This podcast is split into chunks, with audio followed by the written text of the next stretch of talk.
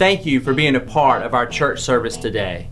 It is our desire at Riverstone Church that God's Word will work in you to produce an abundant filled life. To know more about the ministry or to support, visit riverstonechurch.net.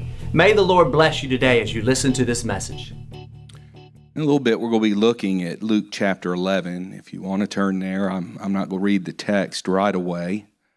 Um, it's kind of a two part sermon, but we'll do both parts today. Uh, Brother Robert rightly said that prayer is a labor. I think it was Martyn Lloyd-Jones, who is one of my kind of personal heroes of the faith, so to speak, somebody that uh, I would like to follow as, as he followed Christ. He's with the Lord now, but uh, was a man committed to the word and to prayer. In fact, after he passed away and people were asking his wife about him, he was known as, as a preacher primarily, very gifted in the exposition of the word, but uh, when his wife was remembering him, and as I don't have the exact quote, but she was saying, you know, a lot of people would probably note his preaching, but what they don't realize is he was a man of prayer. He was a man of deep prayer. And he was the one that said, again, something to the effect that you've never really prayed un, un, until you've wrestled. That, that without wrestling, without the pressing in, without the laboring, there really is no prayer. And I think, like most people I know, I, I have yet to meet a, a Christian uh, who has ever expressed to me that they were satisfied with their prayer life. Even those who are deeply committed to prayer and intercession, there's always something more. And as much of a man of prayer as, as Dr. Martyn Lloyd-Jones was, and many others who've come before and after him, I think he would say there, there's just something out there that I still want to grab hold of. And that's how I feel this morning. One of the things that first attracted us to Riverstone, apart from the people, many of whom we knew and had already loved, was just the commitment of this church to mainly two things, uh, among others, but two things attracted us the commitment to the Word of God and the commitment to prayer.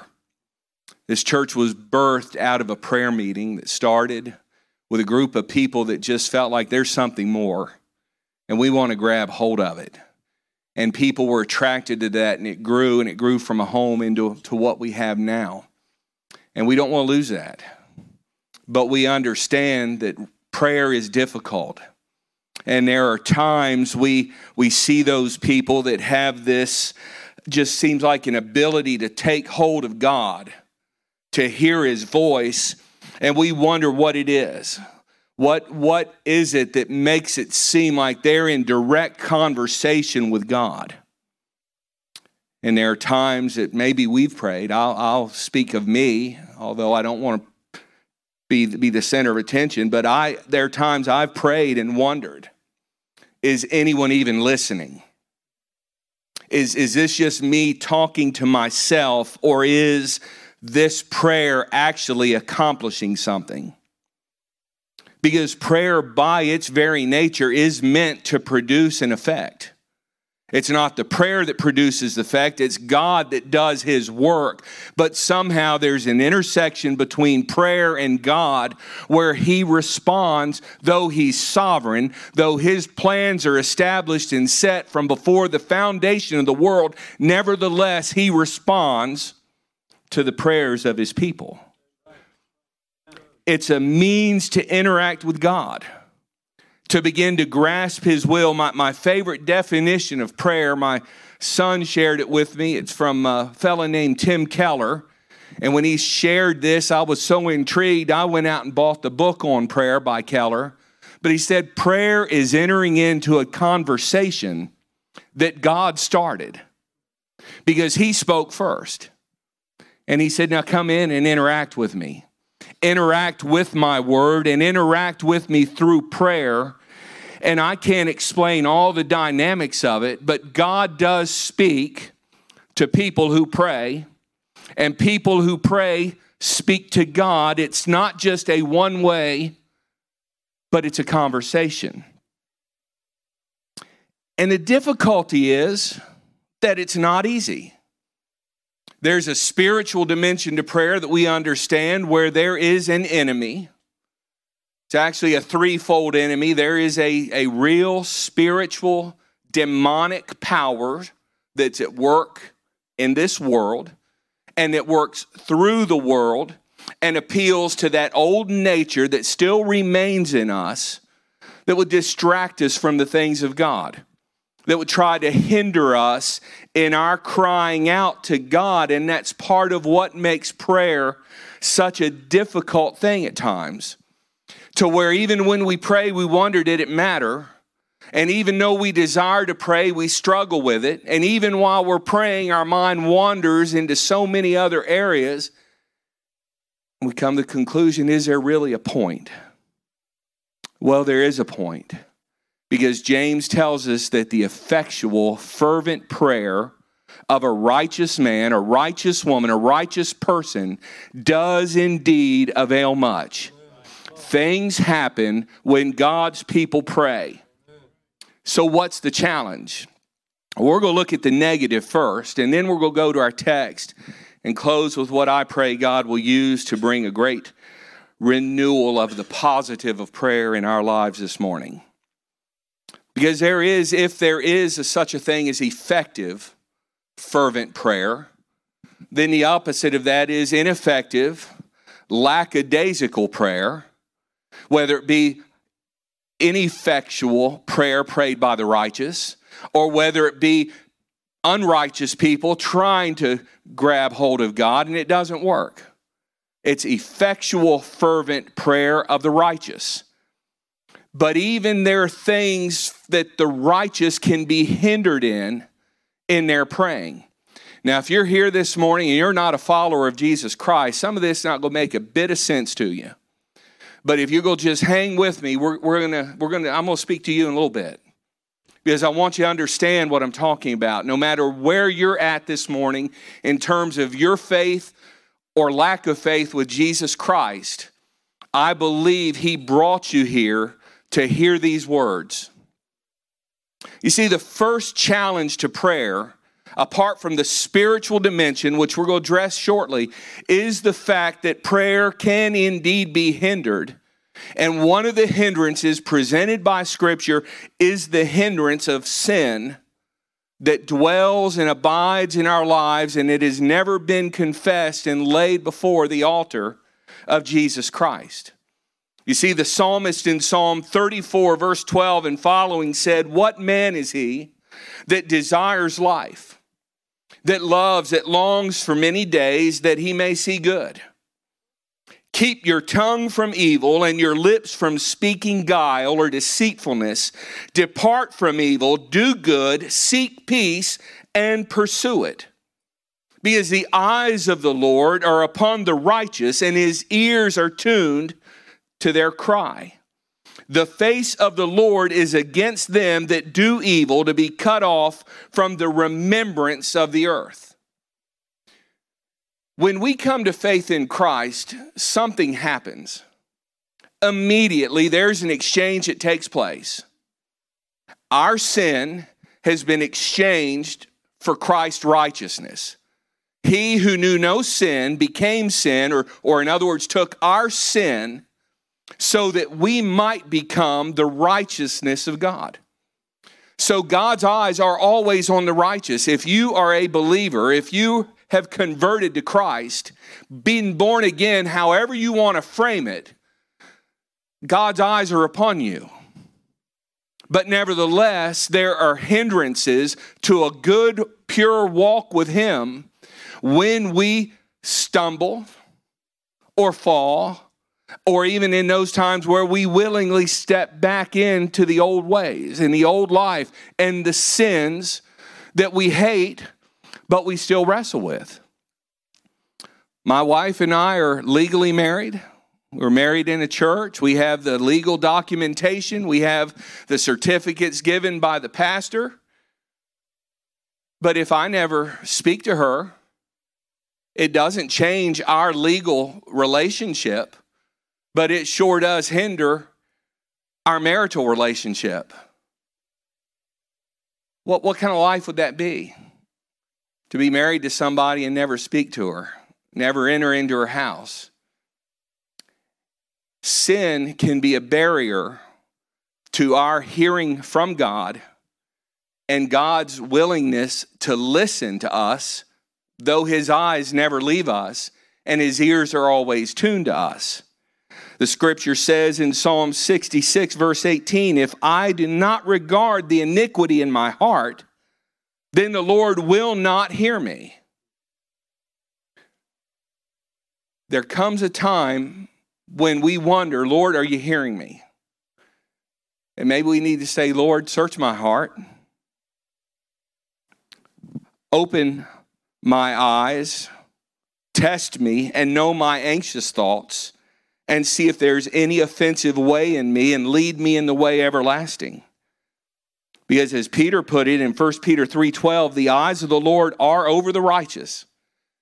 He reminds us of an Old Testament truth, and then he says his ears are open unto their prayers, but the face of the Lord is against them that do evil. We know there are three categories of sin sins of omission, things that we should have done, but we didn't. We just didn't feel like it. We forgot about it. Just wasn't fitting for our agenda today. Sins of commission, things that we should not have done, but we did anyway in willfulness. You know, we, we like to talk about stumbling and slipping. And I think those are good words for a believer who does struggle with sin because we don't want it, not if we're really truly saved. But nevertheless, all sin is willful and it is against God. And then there are the sins, one writer said, of disposition, the sins of the attitude, pride, arrogance. James 4 6 says that God resists the proud. It's not that he ignores the proud, he is actively working against the proud but he gives grace to the humble. Unconfessed sin is a barrier to prayer. But it's not the only barrier, it's not the only hindrance we see in Scripture. Another hindrance is unbelief. I remember a few years back, well, more than a few now, it's quite a few years back, as I was just starting in ministry. There was a, a pastor I knew, he was an associate at a church. He didn't preach that often, but when he preached, without fail, there was a move of the Spirit. Somebody was healed, or, or somebody spoke in tongues, and a message of encouragement came to the church, or, or somebody was saved invariably. And I asked him, you know, the young guy, I want to know what's the secret. You know, I don't remember I had my notebook in my hands, but I was I was ready to take notes, thinking there, you know, here's some good theology coming. And I did ask him, why is it that when you minister, something always happens?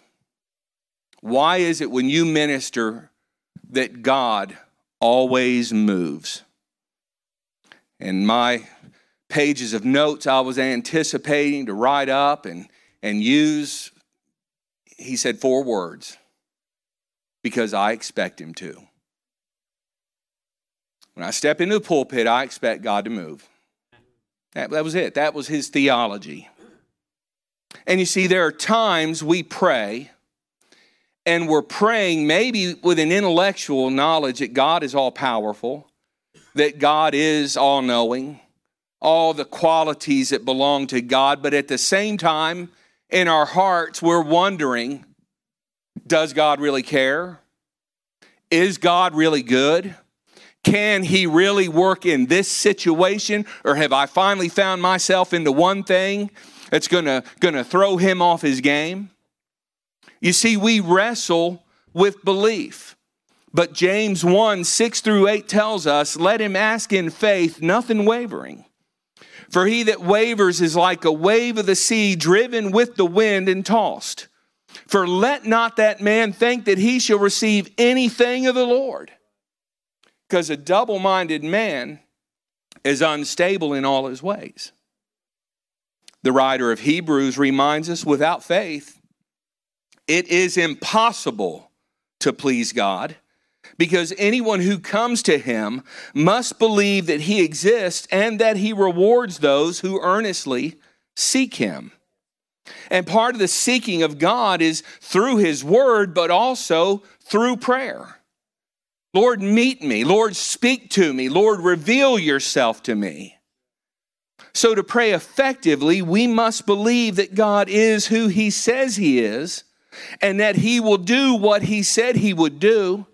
But we acknowledge at the same time that we're like that fellow in Scripture that seemed to lose all hope.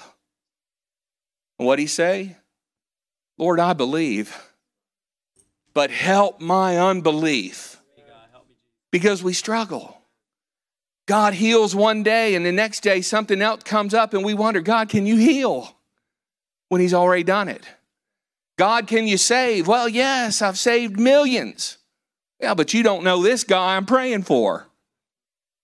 We struggle, and it hinders our prayer.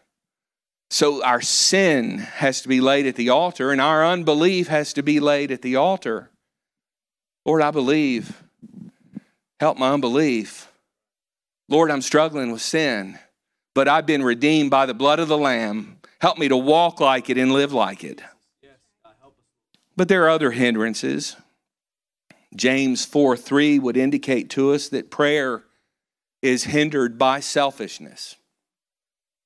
Because many of our prayers are prayers, first, foremost, and only prayers of self interest and self satisfaction. You see, selfishness is putting our own needs and interests first. James points that out in James 4 3. Here's how he writes it When you ask, you do not receive because you ask with wrong motives, that you may spend what you get on your own pleasure. You see, our motive in praying, now, now God is a God who gives good gifts and he shows his kindness, scripture says in Romans chapter 2, so that we'll see his kindness and we'll be moved to repentance. We serve a good God, a kind God who loves to lavish gifts, not just on his own people, but even on wicked society, so that they'll see his kindness somehow and be turned to Him in repentance. We think God's going to strike people down and then they'll be moved to repentance. And there are times God indeed does bring judgment, but His preferred method is to show His kindness. Nevertheless, His divine purpose is not just, first and foremost, our satisfaction, our happiness, our joy his first priority is that he be glorified in our praying, and that the answers he gives will glorify himself, will reveal his goodness, and will build his kingdom. And it, it's, it's just a subtle little difference in motive because we can pray the same prayer and completely miss it. Consider, for example, the prayer for revival. Are we praying and I say we, not Riverstone necessarily, but people. We, we, we hear the word revival. Let's pray for revival. Are we praying for revival so the church will grow to, to a greater place of influence and power? Is it so that the finances of the church will increase? Is it so that a good report can be given out at the next ministers' meeting or gathering of, of leaders? Or is it because we cannot stand to see the Lord dishonored by a worldly church? Is it because we cannot stand to see places and people that do not know God, not just as Savior, but as worthy of all glory, all honor, all power, and praise? Do we pray for revival out of some kind of a self centered motive, or do we pray? because we know that as God empowers the church to be a witness, everything changes. And he comes back to his rightful. He's, he's never left it. We've left it. But we see him as he really is, as King of Kings, as Lord of Lords, as the one ruling and reigning and directing our lives. Same prayer, Lord, bring revival. But is it motivated out of stinginess or out of selfishness or out of selflessness? And that brings us to the next hindrance, which is stinginess. Stinginess is the failure to meet the needs of someone else. Stinginess, is a lack of generosity to the poor, a lack of generosity to the Lord's work. And God will not listen to the prayers of a stingy person. Consider Proverbs 21, verse 13. Whoso stops his ears at the cry of the poor, he also shall cry himself but he shall not be heard. Over in 1 John chapter 3, beginning verse 17, we find, But if anyone has the world's goods and sees his brother in need, yet closes his heart against him, how does God's love abide in him? Little children, let us not love in word or talk, but in deed and in truth. By this we shall know that we are of the truth and reassure our heart before him. For whenever our heart condemns us, God is greater than our heart and He knows everything. Beloved, if our heart does not condemn us, in other words, we, we know we're people of generosity, we know we're people of justice and care. If our heart's not condemning us, we have confidence before God. And whatever we ask, we receive from Him because we keep His commandments and we do what pleases Him. There is a relationship between generosity and prayer. There's a relationship between selflessness and prayer. There's a relationship between faith and prayer. There's a relationship between righteousness and prayer. And when our prayers are feeling hindered, maybe we need to ask God, why is that? What am I missing? What, what blind spot is there that needs to be revealed? If it wouldn't be called a blind spot if we could see it. But sometimes we need God to shift us a little bit so we can get another angle and examine ourselves. Prayer can be hindered and is hindered. Well, let me, let me come back.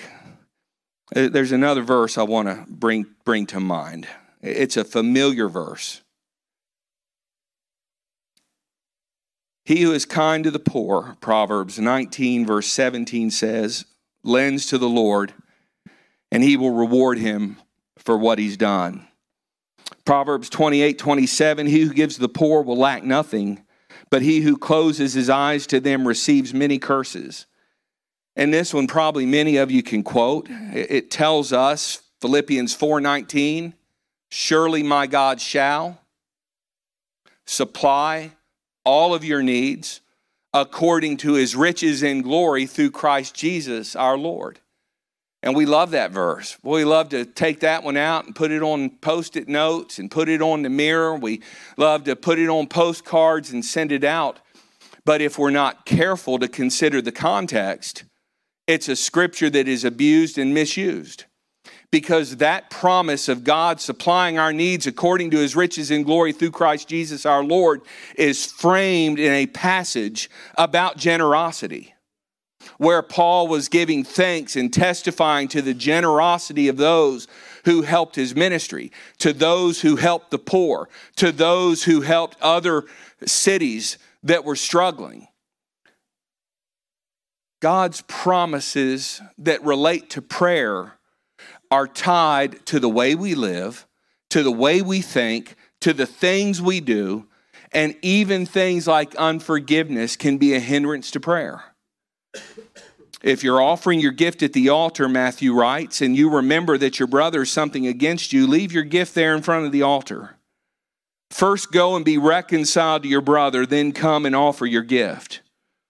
Mark put it this way in, in his uh, the parallel gospel when he wrote in Mark 11 25, when you stand praying, if you hold anything against anyone, forgive him. Forgive him. Forgive her, so that your Father in heaven may forgive your sins. to, to be unhindered in prayer, there has to be unforgiveness. And we know it's not easy because we like to get back at people that have got us. It's our human nature. But it doesn't work that way. Hindrance of marital conflict. This one's geared toward the husbands primarily, but I think the principle applies to both spouses. 1 Peter 3 7, likewise, you husbands, dwell with your wives according to knowledge, giving honor unto the wife as unto the weaker vessel, and as being heirs together of the grace of life, that your prayers will not be hindered. Now, if you want to just take it, okay, well, that's only for the husbands. That's, that's fine. I won't argue with you. Fellas,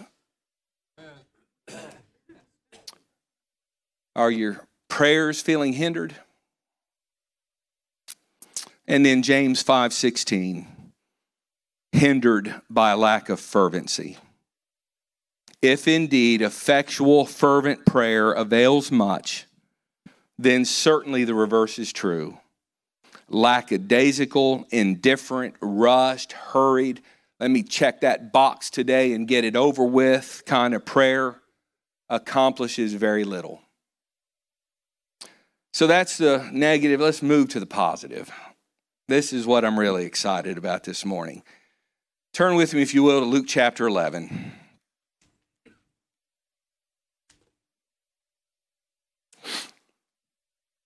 This follows the, the scriptures that tell us that Jesus was praying in a certain place as he was accustomed to do. When he'd finished, one of the disciples said, Lord, teach us to pray, like John taught his disciples. And, and we know there's two dimensions of that. Uh, not, not only do we need to be taught how to pray, and, and we'll go see those elements, that's what I want to focus on, but just the fact we need to be taught to pray. We need to be constantly reminded we need to pray. We need to pray. That's what God's put on the heart of the leadership here. That's what we're going to continue to share, to speak about, to promote. We need to learn to pray that this church be a house of the word and a house of prayer. A lot of other great things. But to us, these are the essentials because these are what it means to enter into that conversation with God. And then he gave them an example, the, we call it the Lord's Prayer, the model prayer sometimes, where we see they started out with, with adoration, with worship. Hallowed be your name, holy is your name, great are you, God. And then C, A, adoration, C, confession. Forgive us our sins, forgive us our debts as we forget our, forgive our debtors. Lead us not into temptation. Adoration, confession, thanksgiving, supplication, the four elements of prayer. But then he gives this story. And he said to them, Which of you has a friend? And will go to that friend at midnight and say to him, Friend, lend me three loaves, for a friend of mine has arrived on a journey, and I have nothing to set before him. And he will answer from within, Do not bother me. The door is now shut. My children are with me in bed. I cannot get up and give you anything. Well, I tell you, though he will not get up and give him anything because he's his friend, yet because of his impudence, he will rise and give him whatever he needs. And I tell you, ask and it will be given to you.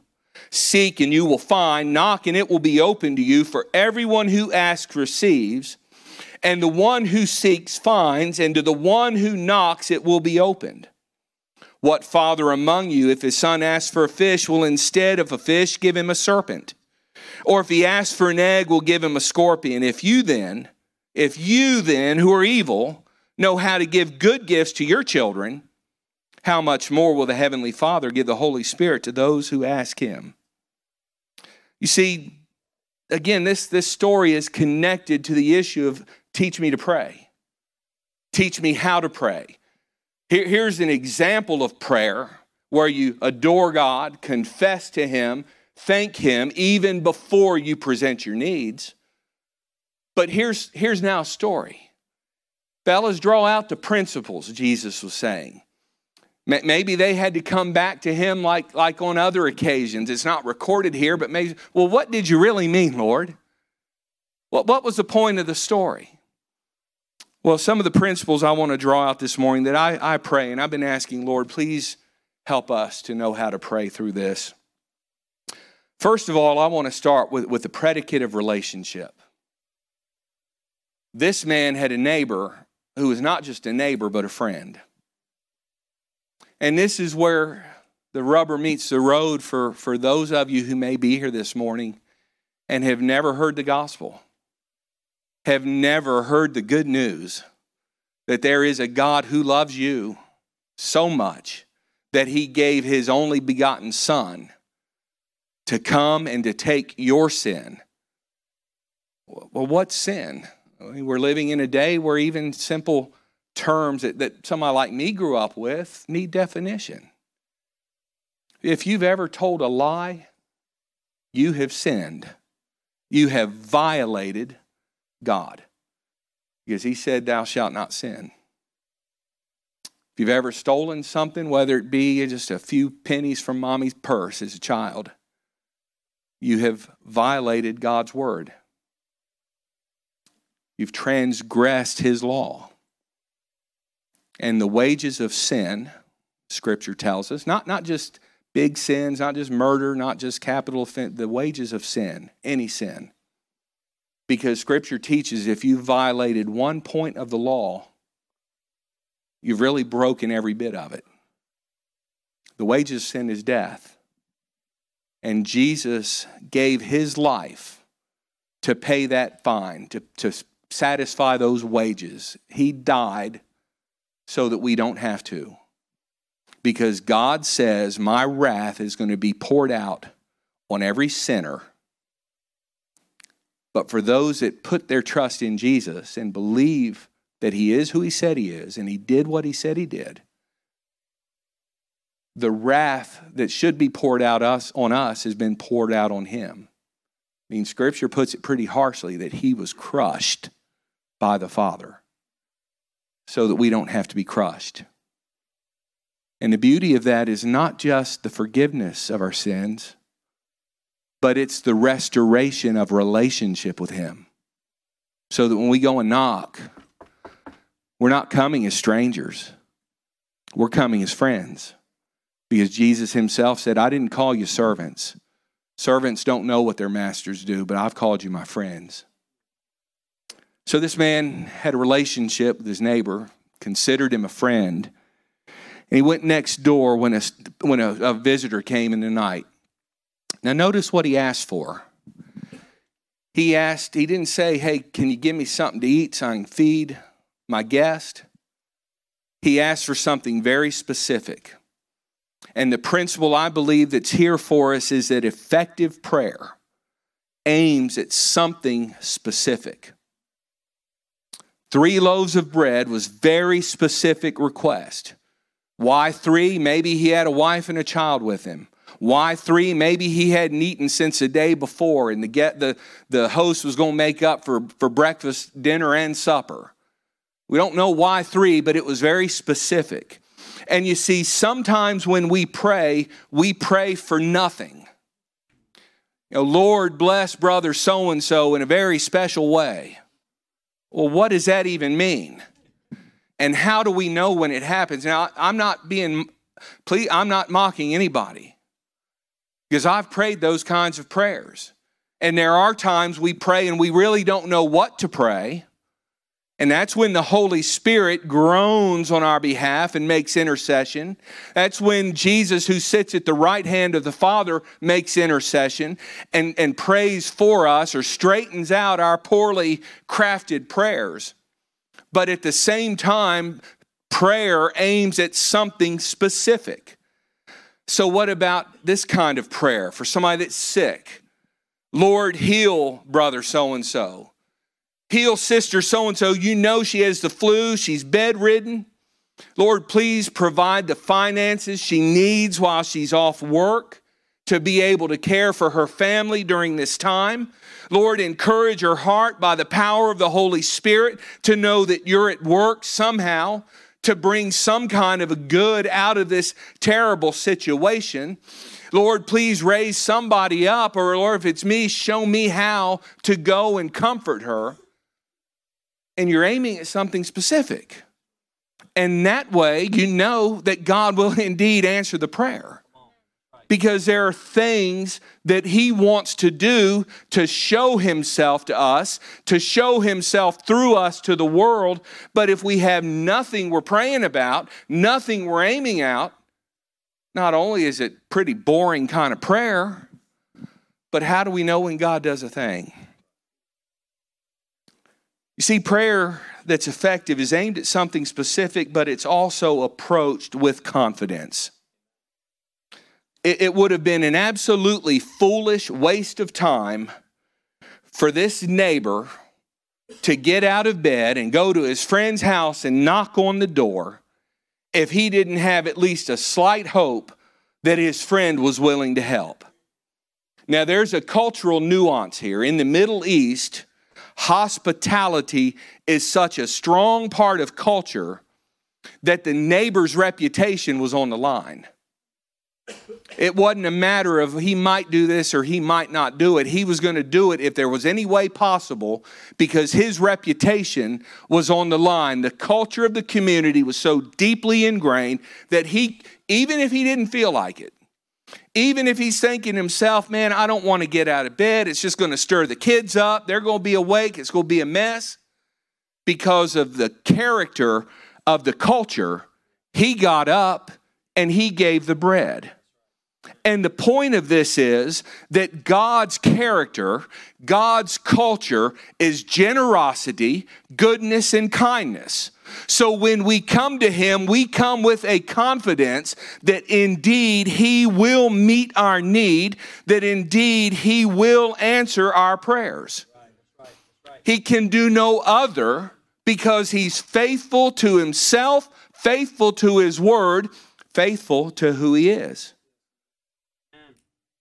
He wants to answer us and will do so because of who he is. And that's why in Hebrews chapter 4:16 we find let us therefore come boldly to the throne of grace to obtain mercy and find grace to help in the time of need. He wouldn't invite us if it was not his desire to meet our needs. When, when my kids were little, my daughter needed something, she comes straight to me, no beating around the bush. I don't understand why my son was different. I guess just personality difference, but he'd kind of back into it. You know, he kind of slide around. And I could tell by the way he was starting his approach, he needed something. And I'd say, Son, you know I love you. Just ask me. If I can do it and I don't think it's going to hurt you, you know I'm going to do it. Well, that's how God is. Effective prayer aims at something specific, it's approached with confidence, and it is applied with persistence. See, part of our problem, and part of my problem, all too often I give up before I've received the answer. Because sometimes I'm not fervent in my prayers. If you remember Daniel, Daniel chapter 10, he had a vision, he didn't understand it. He began to ask the Lord, Lord, what is this? Show me what this means. Show me how to understand this. For 21 days, he wrestled. Lord, please make this clear. And on that 21st day, an angel came and said, You know, Daniel, God heard you the very first time you asked. And I've been on the way with the answer. I've been on the way to show you what that vision meant, but there was opposition. There was spiritual opposition. I was opposed by a demonic force called the Prince of Persia in that case. For 21 days, Daniel persisted over something God heard once, first time, and dispatched the answer. But there was opposition. And sometimes we give up too quick. We're not fervent in our prayers. But you see, God always answers. Now, now here's a, a place to pause and note that his answer may not be what we want to hear. One writer put it this way if, if our request is wrong, God says no. If the timing is wrong, God says slow. But if you're wrong, God says grow. If the request is right, the timing is right, you're right, God says go. Yes. And we have to persist until we have the answer. Just like Jacob, as he wrestled with that angel of the Lord that I believe was a pre incarnate visitation of Christ Himself, said, I'm not going to let you go till you bless me. Or like the Shunammite woman whose son died and she went to the man of God and said, Come and, and heal my child. And he said, Well, i am just going to send my servant Gehazi. He'll lay the staff on the child, everything be right. And scripture says she took hold of him and would not let go until he went himself. We have to persist until that breakthrough comes. And persistence prayer is a labor because we have to deal with ourselves first. We have to understand there's an enemy that's opposing God's work for us, in us, and through us. But there's action here. Ask, seek, knock. Sometimes we have to knock till our knuckles are sore. And finally, effective prayer is answered through surrender. See, that there's a, a misconception that we fall into that prayer is just simply getting God to give us what we want. God's our genie in the bottle, our great heavenly grandfather, ready to give out a quarter every time we ask for one. But in reality, prayer is a process which brings us into conformity with God's will. That's why Jesus, when he prayed, said, Nevertheless, not my will be done, but your will be done. And I actually had somebody, a, a, a preacher, tell me that's a cop out. Because when you pray for to be healed, you say, but nevertheless, your will be done. What you're doing, you're, you're giving God a way out in case he doesn't heal. You're giving yourself a way out in case people wonder, well, why is that man's prayers not effective? But there's no greater statement of faith than to surrender our will to the will of God. Stanley Jones put it this way prayer is surrender, surrender to the will of God in cooperation with that will. If I throw out a boat hook from the boat and catch hold of the shore and pull, do I pull the shore to me or do I pull myself to the shore? Prayer is not pulling God to my will but the aligning of my will to the will of God. In Christianity, we love that word commitment. But the further I go, the more I hate that word.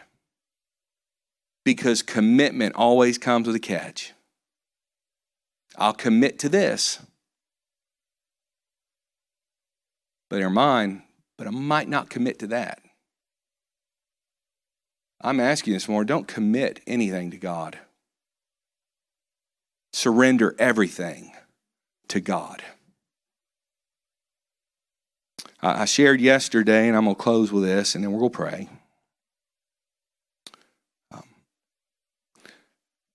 Even after hearing it yesterday, my mom told me what it was. I still can't remember what it was. When I was born, I had some kind of a problem and was not expected to live. I mean, basically no hope. And as I've heard mom and dad tell it, mom usually telling it, as you probably discerned, dad's pretty quiet most of the time. Um, she was praying, Lord, heal my baby. Lord, save my baby. And dad's prayer was, Lord, if he's going to grow up and be a, be a scoundrel, take him now. Okay, that, that's surrender. And sometimes our prayers are hindered because we won't surrender. But if you've ever had that experience of saying, Lord, your will, not my will, not as a way of escape for God in case He doesn't do something, but as a genuine act of surrender, then you remember the sweetness and the peace that comes even when nothing immediately changes. And this morning, I simply invite you to prayer. That's it. The Holy Spirit touched your heart about something you need to make right between you and God.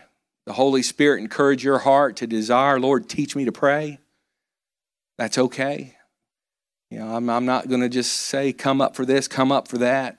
If the Lord touched your heart this morning and you don't know Him as your Savior, how do you, how do you, what, what, what do you do?